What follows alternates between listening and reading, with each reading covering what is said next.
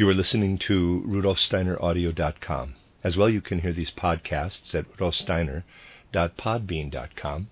Please consider becoming a patron. There are two publishing houses, steinerbooks.org in America and rudolfsteinerpress.com in England, which are the sole publishers of Steiner into English and have given me permission to do these recordings. Please consider patronizing them as well. This is a reading of Collected Works, Volume 131 by Rudolf Steiner, 11 lectures, entitled From Jesus to Christ, translated by Charles Davy. This is Lecture 9, given on October 13, 1911. The lectures given so far have led essentially to two questions. One relates to the objective event connected with the name Christ Jesus, to the nature of that impulse, which, as the Christ impulse, entered into human evolution. The other question is how can an individual establish his connection with the Christ impulse? In other words, how can the Christ impulse become effective for the individual? The answers to these two questions are, of course, interrelated.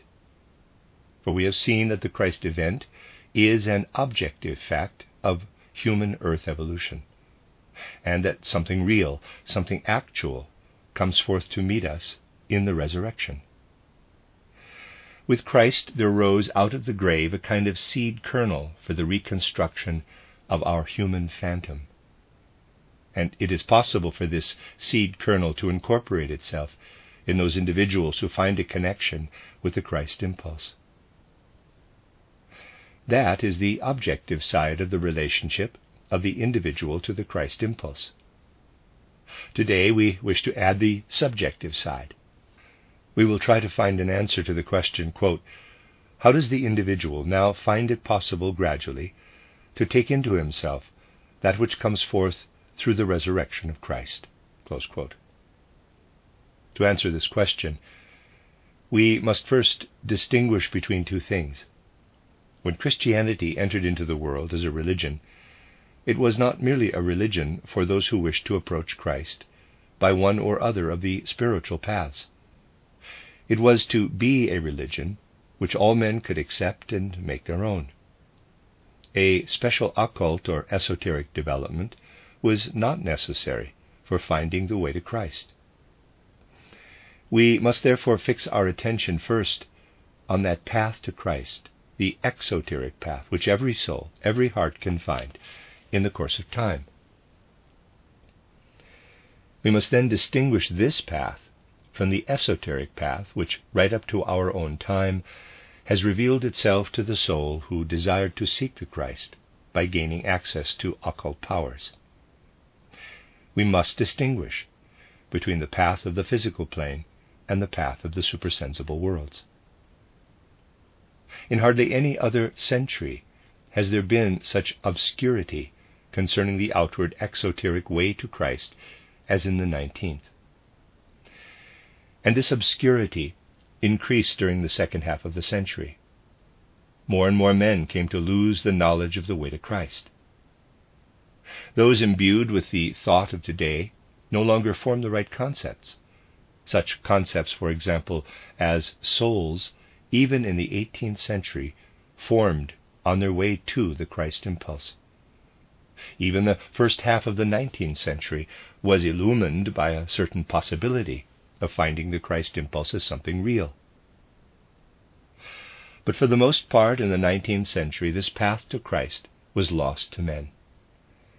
And we can understand this when we realize that we are standing at the beginning of a new path to Christ. We have often spoken of the new way now opening for souls through a renewal of the Christ event. In human evolution, it always happens that a kind of low point must be reached in any trend before a new light comes in once more.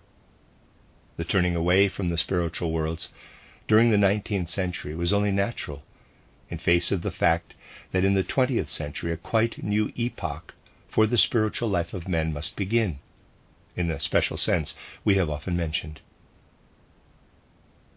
To those who have come to know something of spiritual science, our movement often appears to be something quite new. If, however, we look away from the enrichment that spiritual endeavors in the West have experienced recently through the inflow of the concepts of reincarnation and karma, bound up with the whole teaching of repeated earth lives and its significance for human evolution, we must say that in other respects, ways into the spiritual world similar to our theosophical way are by no means new in Western history. Anyone, however, who tries to rise into the spiritual world along the present path of theosophy will find himself somewhat estranged from the manner in which theosophy was cultivated in the 18th century. At that time, in this neighborhood, Baden, and especially in Württemberg, much theosophy was studied. But everywhere an illuminated view of the teaching concerning repeated earth lives was lacking. And thereby a cloud was cast over the whole field of theosophical work. For those who could look deeply into occult connections, and particularly into the connection of the world with the Christ impulse, what they saw was overshadowed for this reason. But within the whole horizon of Christian philosophy and Christian life, something like theosophical endeavors arose continually. This striving toward theosophy was active everywhere, even in the outward exoteric paths of men who could go no further than sharing externally in the life of some congregation, Christian or otherwise. How theosophical endeavors penetrated Christian endeavors is shown by figures such as Bengel and Oetinger, who worked in Württemberg, men who, in their whole way of thinking, if we remember that they lacked the idea of reincarnation, reached all that man can reach of higher views concerning evolution, insofar as they had made the Christ impulse their own. The ground roots of theosophical life have always existed. Hence, there is much that is correct in a treatise on theosophical subjects written by Oetinger in the 18th century. In the preface to a book on Oetinger's work, published in 1847, Rothe, who taught in Heidelberg University, wrote, quote, what Theosophy really wants is often difficult to recognize in the case of the older Theosophists, but it is none the less clear that Theosophy, as far as it has gone today, can claim no scientific status and therefore cannot extend its influence more widely. It would be very hasty to conclude that Theosophy is only an ephemeral phenomenon and entirely unjustifiable from a scientific standpoint. History already testifies loudly enough to the contrary. It tells us how this enigmatic phenomenon has never been able to accomplish anything, and yet, unnoticed, it is continually breaking through afresh, held together in its most varied forms by the chain of a never dying tradition. Now we must remember that the man who wrote this learned about theosophy only in the 40s of the 19th century, as it had come over from many theosophists of the 18th. What came over was certainly not clothed in the forms of our scientific thought. It was therefore difficult to believe that the theosophy of that time could affect wider circles.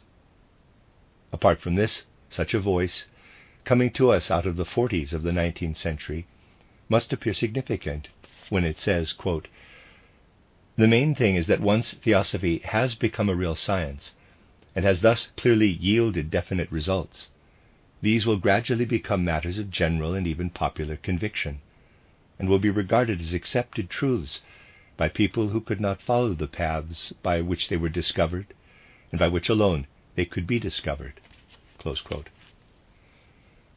After this, certainly comes a pessimistic paragraph with which, in its bearing on theosophy, we cannot now agree.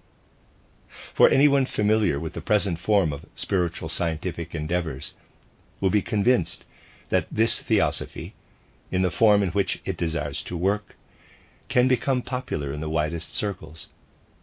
Even such a paragraph may therefore inspire us with courage when we read further quote, Still, this rests in the lap of the future and there we will not encroach. For the present, we will gratefully rejoice in what our valued Oetinger has so beautifully set forth, and which may certainly count upon a sympathetic reception in a wide circle. Thus we see that theosophy was a pious hope of those who came to know something of the old theosophy that was handed down from the 18th century.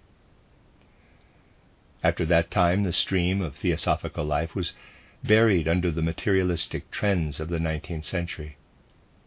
Only through what we may now accept as the dawn of a new age do we again approach the true spiritual life, and now in a form which can be so scientific that in principle every heart and every soul can understand it.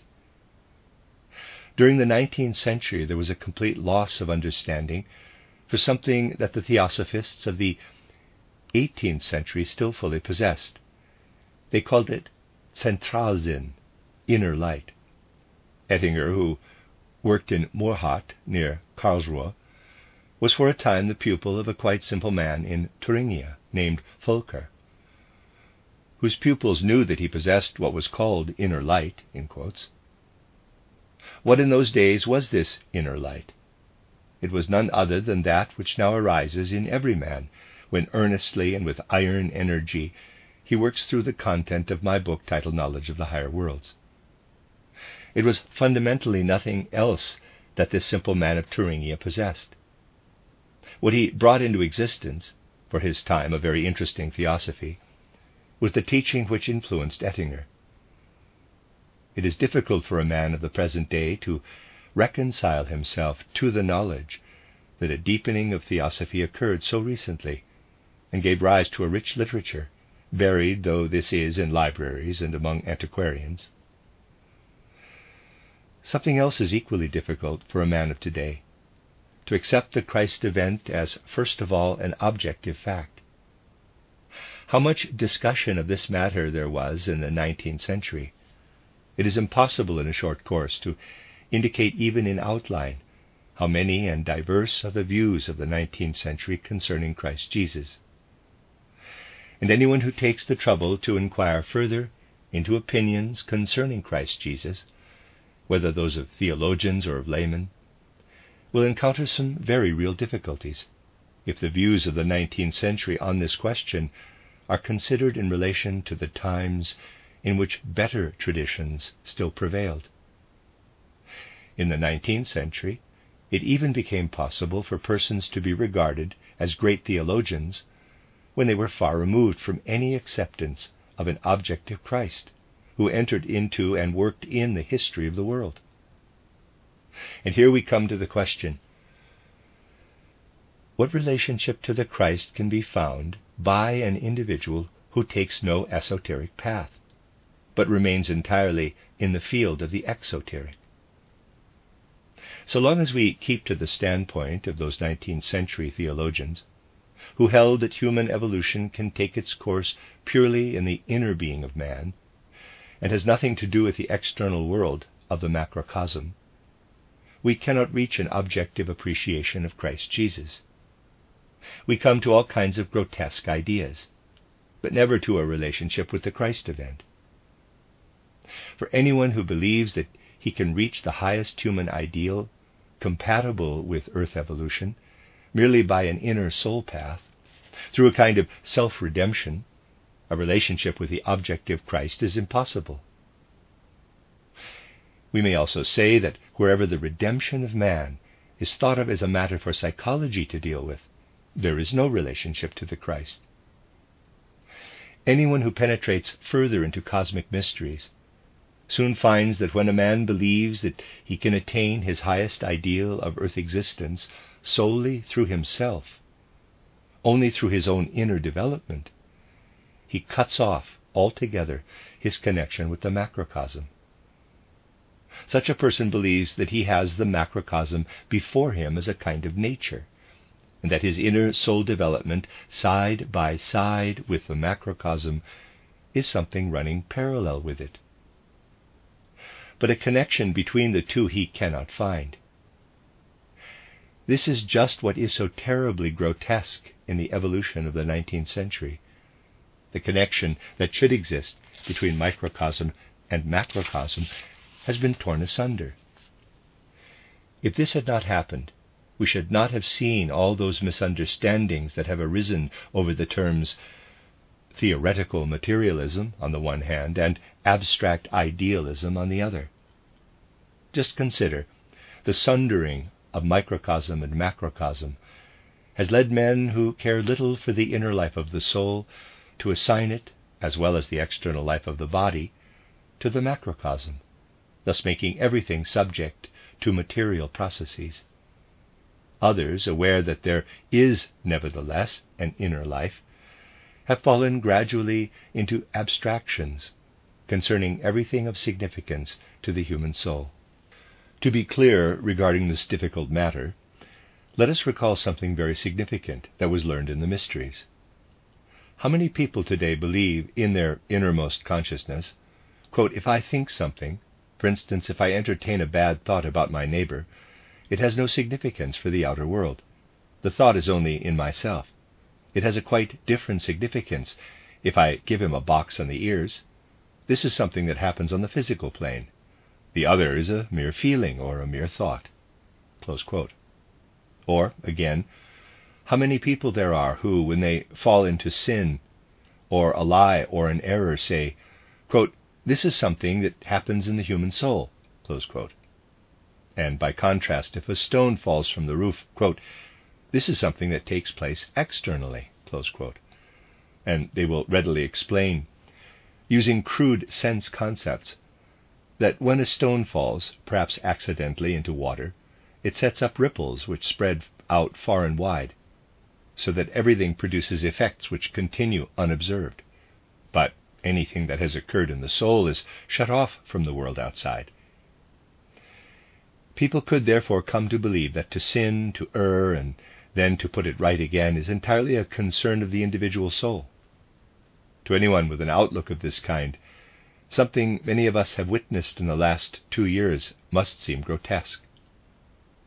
Let me recall to you the scene in the Rosicrucian drama titled The Portal of Initiation, where Capesius and Strader enter the astral world.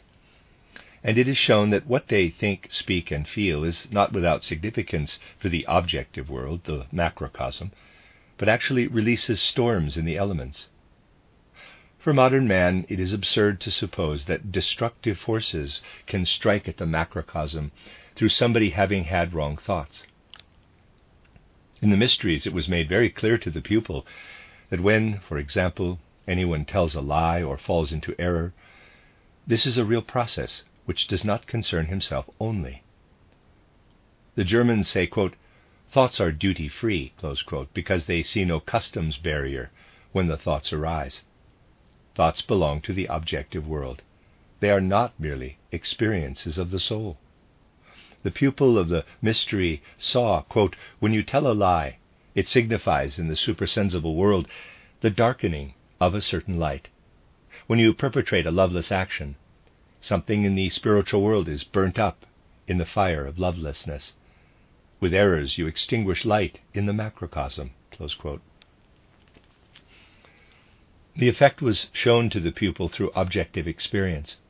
How, through an error, something is extinguished on the astral plane, and darkness follows. Or how, through a loveless action, something acts like a burning and destroying fire. In exoteric life, man does not know what is going on around him. He is like an ostrich with its head in the sand. He does not see effects which nevertheless are there. The effects of feeling are there, and they would be visible to supersensible sight if the man were led into the mysteries. It was not until the nineteenth century that anyone could say, quote, Everything in which a man has sinned, everything in which he is weak, is his personal affair only. Redemption must come about through an experience in the soul, and so Christ also can be only an experience in the soul.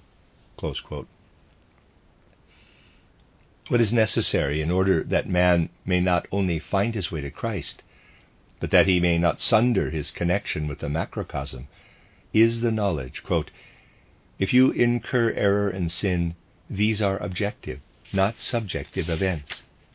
And because of them, something happens outside, in the cosmos. And in the moment when a man becomes conscious that with his sin, with his error, something objective happens, when he knows that what he has done, what he has given out from himself, is not connected merely with himself, but with the whole objective course of cosmic development, then he will no longer be able to say to himself that compensation for what he has brought about is only an inner concern of the soul. There is indeed a good and significant possibility that a man who sees that thoughts and feelings are objective may also see that what has brought and brings people into mistakes through successive earth lives is not an inward affair related to a single life, but is the consequence of karma. Now, an event which was outside history and outside human responsibility, as was the Luciferic influence in the old Lemurian period, could not possibly be expunged from the world by a human event. Through the Luciferic event, man gained a great benefit. He became a free being.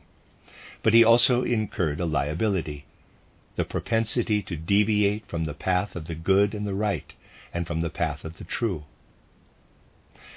What has happened in the course of incarnations is a matter of karma. But all that has crept down from the macrocosm into the microcosm, all that the Luciferic forces have given to man, is something that man cannot deal with by himself. To compensate for the objective Luciferic event, another objective act was needed. In short, man must feel that what he incurs as error and sin is not merely subjective, and that an experience in the soul which is merely subjective is not sufficient to bring about redemption. Anyone who is convinced of the objectivity of error will thus understand also the objectivity of the act of redemption. One cannot by any means treat the Luciferic influence as an objective act without treating, in the same manner, the compensating act, the event of Golgotha. A theosophist can only choose between two things. Everything may be set on the foundation of karma. Of course, that is quite right as regards everything that man himself has brought about. But then we come to the necessity of stretching out the repeated lives forward and backward as far as we like, with no end to it in either direction. It always goes round and round like a wheel. The other thing, the alternative choice, is the concrete idea of evolution we must hold. That there was a Saturn, a Sun, and a Moon existence, which were quite different from the Earth existence.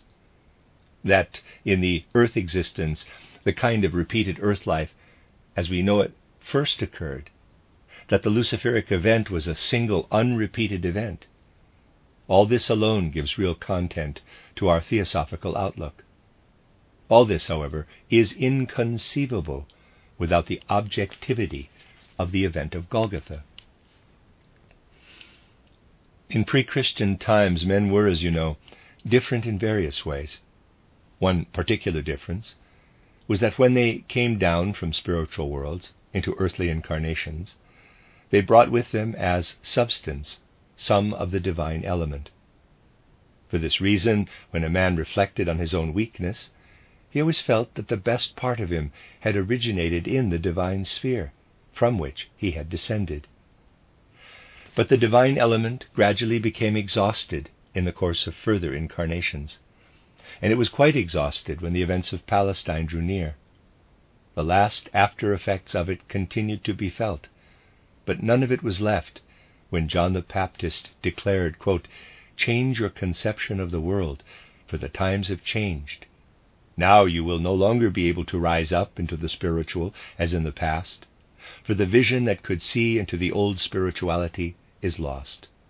Change your thinking and accept the divine being who is to give anew to men what they have had to lose through their descent to earth. Consequently, you may deny this if you think in the abstract, but not if you look at history in concrete terms. The feelings and perceptions of men changed altogether at the turning point of the old and new epochs, a point marked by the events of Palestine. After these events, men began to feel forsaken. They felt forsaken when they approached the hardest questions, those which concerned most directly the innermost part of the soul. When, for example, they asked themselves, quote, What will become of me when I go through the gate of death with a number of deeds that have not been made good? Then there came to meet them a thought, which certainly might be born from the longing of the soul, but could be allayed only when the soul could say to itself, quote, Yes, a being has lived who entered into the evolution of mankind and to whom you can hold fast. He is working in the outer cosmos where you cannot go. He is working to bring about compensation for your deeds. He will help you to make good the evil results of the Luciferic influence. Through this feeling oneself forsaken, and then feeling oneself rescued by an objective power, there enters into humanity an intuitive feeling that sin is a real power, an objective fact, and that the act of redemption is also objective, an act that cannot be accomplished by an individual, for he has not invoked the Luciferic influence, but only by one who works in the worlds where Lucifer is consciously active. All that I have thus set before you, in words drawn from spiritual science, was not grasped intellectually as knowledge. It resided in feelings and intuitive perceptions, and from this source came the need to turn to Christ. For those who felt this need, there was, of course, the possibility of finding in Christian communities ways by which they could deepen all such perceptions and feelings. After man had lost his primal connection with the gods, what did he find when he looked out at the material world? Through his descent into the material realm, his perception of the spiritual, of the physical manifestation of the divine in the cosmos, steadily declined. The remnants of the old clairvoyance faded by degrees, and nature for him was, in a certain sense, deprived of the divine a merely material world was spread out before him. And in face of this material universe, he could in no way maintain a belief that the Christ principle was at work there. The 19th century Kant Laplace theory, whereby our solar system developed out of a cosmic nebula, and eventually life arose on individual planets, has led finally to the universe being regarded as a collaboration of atoms if we try to think of Christ in this setting as conceived by materialistic scientists, it makes no sense. There is no place for the Christ being in this cosmogony, no place for anything spiritual. You remember someone saying, I read you the passage, that he would have to tear up his whole conception of the universe if he had to believe in the resurrection.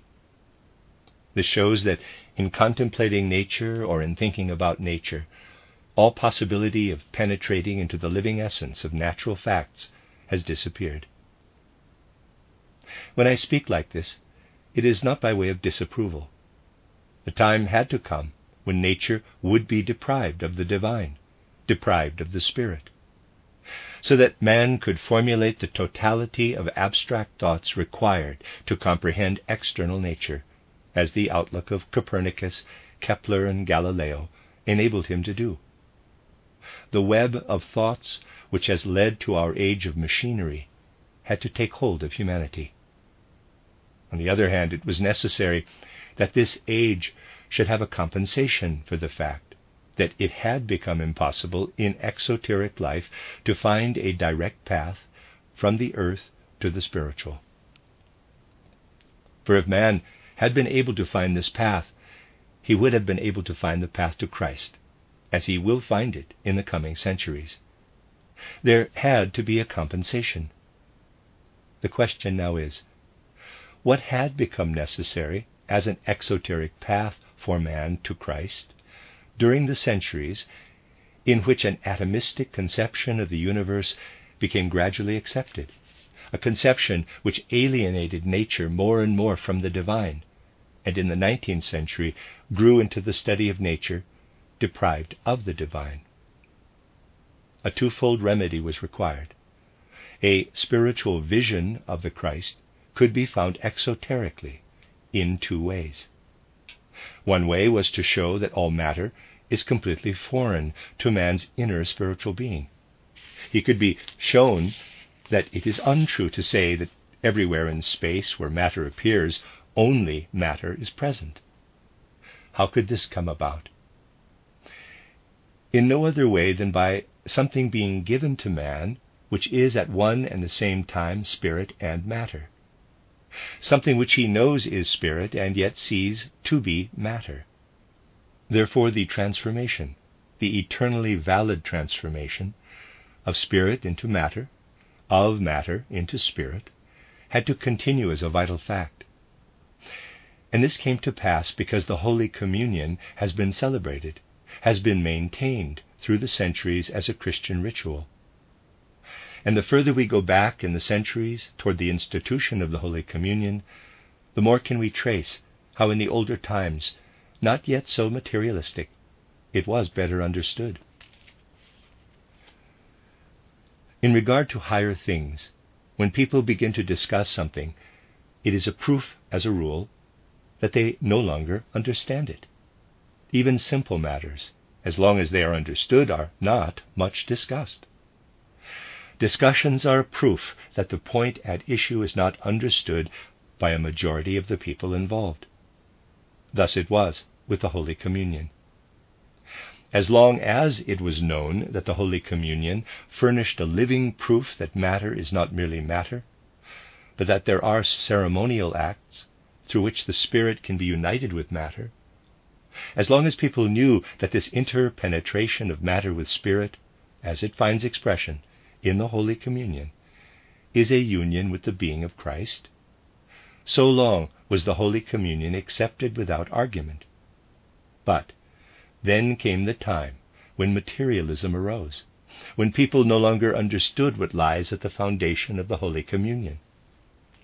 Then they disputed whether the bread and wine are merely symbols of the divine or whether divine power actually flows into them for anyone who can see more deeply, all the disputes which arose on this account at the beginning of the new epoch signify that the original understanding of the ritual had been lost. For those who desired to come to Christ, the Holy Communion was a complete equivalent of the esoteric path. If they could not take that path, and thus in the Holy Communion they could find a real union with Christ. For all things have their time. Certainly, just as it is true in regard to the spiritual life that a quite new age is dawning, so is it true that the way to Christ, which for centuries was the right one for many people, will remain for centuries more the right one for many. Things pass over gradually into one another, and what was formerly right will gradually pass over into something else when people are ready for it. The aim of theosophy is to work in such a way that we shall grasp in the Spirit itself something concrete, something real. By means of meditation, concentration, and all that we learn as the knowledge of higher worlds, men become ripe in their inner being, not merely to experience thought worlds or worlds of abstract feelings and perceptions, but to permeate themselves inwardly with the element of the Spirit. Thereby they will experience the communion in the Spirit. Thereby thoughts, meditative thoughts, will be able to live in man. They will even be the very same, only from within outward, as the symbol of the Holy Communion, the consecrated bread, has been from without inward. And as the undeveloped Christian can seek his way to Christ through the Holy Communion, so the developed Christian who, through progressive knowledge of the Spirit, has learned to know the form of the Christ, can raise himself in spirit to what will indeed be in the future an exoteric path for men. That will be the force which is to bring to men a widening of the Christ impulse. But then all ceremonies will change, and that which formerly came to pass through the attributes of bread and wine will come about in the future through a spiritual communion. the thought of the sacrament, the Holy Communion, will remain. Only it must be made possible that certain thoughts, which flow to us through what is imparted within our movement, certain inner thoughts and feelings, shall permeate and spiritualize our inner being. Thoughts and feelings as fully consecrated as, in the best sense of inner Christian development, the Holy Communion has spiritualized the human soul and filled it with the Christ. When this becomes possible, and it will be possible, we shall have progressed a stage further in evolution. And then we shall see the real proof that Christianity is greater than its external form. For a poor opinion of Christianity is held by anyone who thinks it will be obliterated when the external forms of the Christianity of a certain period are swept away. A true opinion will be permeated with the conviction that all churches which have cherished the Christ thought, all external thoughts, all external forms are temporal and therefore transitory, while the Christ thought will live in ever new forms in the hearts and souls of men in the future little as these new forms are evident today. Thus, we are first taught by spiritual science how along one exoteric path the Holy Communion had its significance in earlier times. The other exoteric path was through the Gospels. And here again we must realize what in earlier times the Gospels still were for men. It is not very long since the Gospels were not read as they were in the 19th century. In those days, they were read as a life giving fountain, whence something substantial passed over into the soul. They were not read in the way described in the first lecture of this course, when we were speaking of a false path, but so that a person saw approaching from outside something for which his soul was panting with thirst. They were so read that his soul found pictured therein the real Redeemer of whom the soul knew that he must be there in the wide universe. Those who understood how to read the Gospels in this way never thought of asking the endless questions which first became questions for the intelligent, clever people of the 19th century. You need only recall how many times, in speaking of these questions, in one form or another, we have had to say that for quite clever people, who have all science and learning at their fingertips, the thought of Christ Jesus and the events of Palestine are truly not compatible with the modern conception of the universe. In an apparently enlightened way, they say that when men were not aware that the earth is a quite small heavenly body, they could believe that with the cross of Golgotha a special new event took place on earth. But since Copernicus taught that the earth is a planet like others, can one still believe that Christ came to us from another planet? Why should we believe that the earth is so exceptionally situated as was formerly thought? A simile is then brought in quote, Since our conception of the universe has been so much enlarged, it seems as though one of the most important artistic presentations had taken place not on the great stage of a capital city, but on the small stage of some provincial theatre. So, that is how it looks to these people. The earth is such an insignificant little cosmic body that the events of Palestine appear like the performance of a great cosmic drama on the stage of a small provincial theatre. We can no longer imagine such a thing because the earth is so small in comparison with the great universe. It seems so clever when something like that is said. But after all, there is not much cleverness in it, for Christianity never asserted what is here apparently contradicted. Christianity has never placed the beginning of the Christ impulse in the magnificent places of the earth. It has always seen a certain deep seriousness in the fact that the bearer of the Christ was born in a stable among poor shepherds.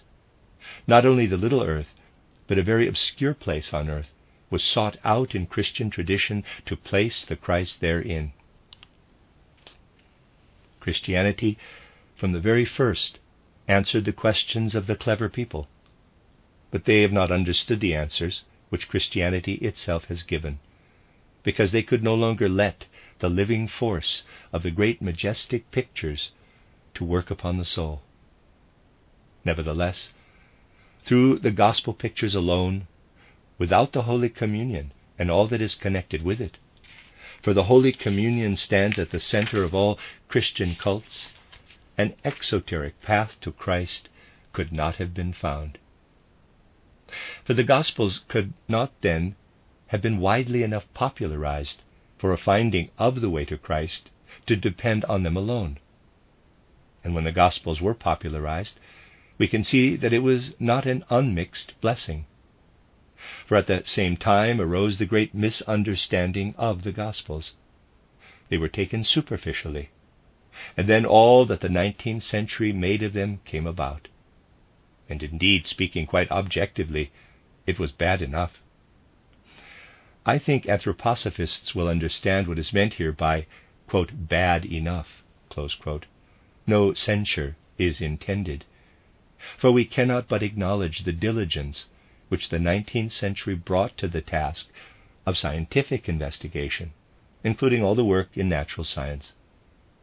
The tragedy is that this very science, and anyone familiar with it will grant this, owing to its deep seriousness and its tremendous devoted industry, which one can only admire, has led to a complete splitting up and destruction of what it wished to teach.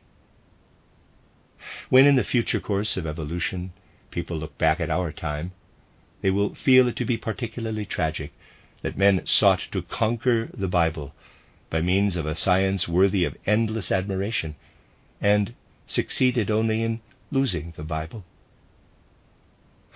Thus we can see that as regards these two aspects of the exoteric, we are living in a transitional period.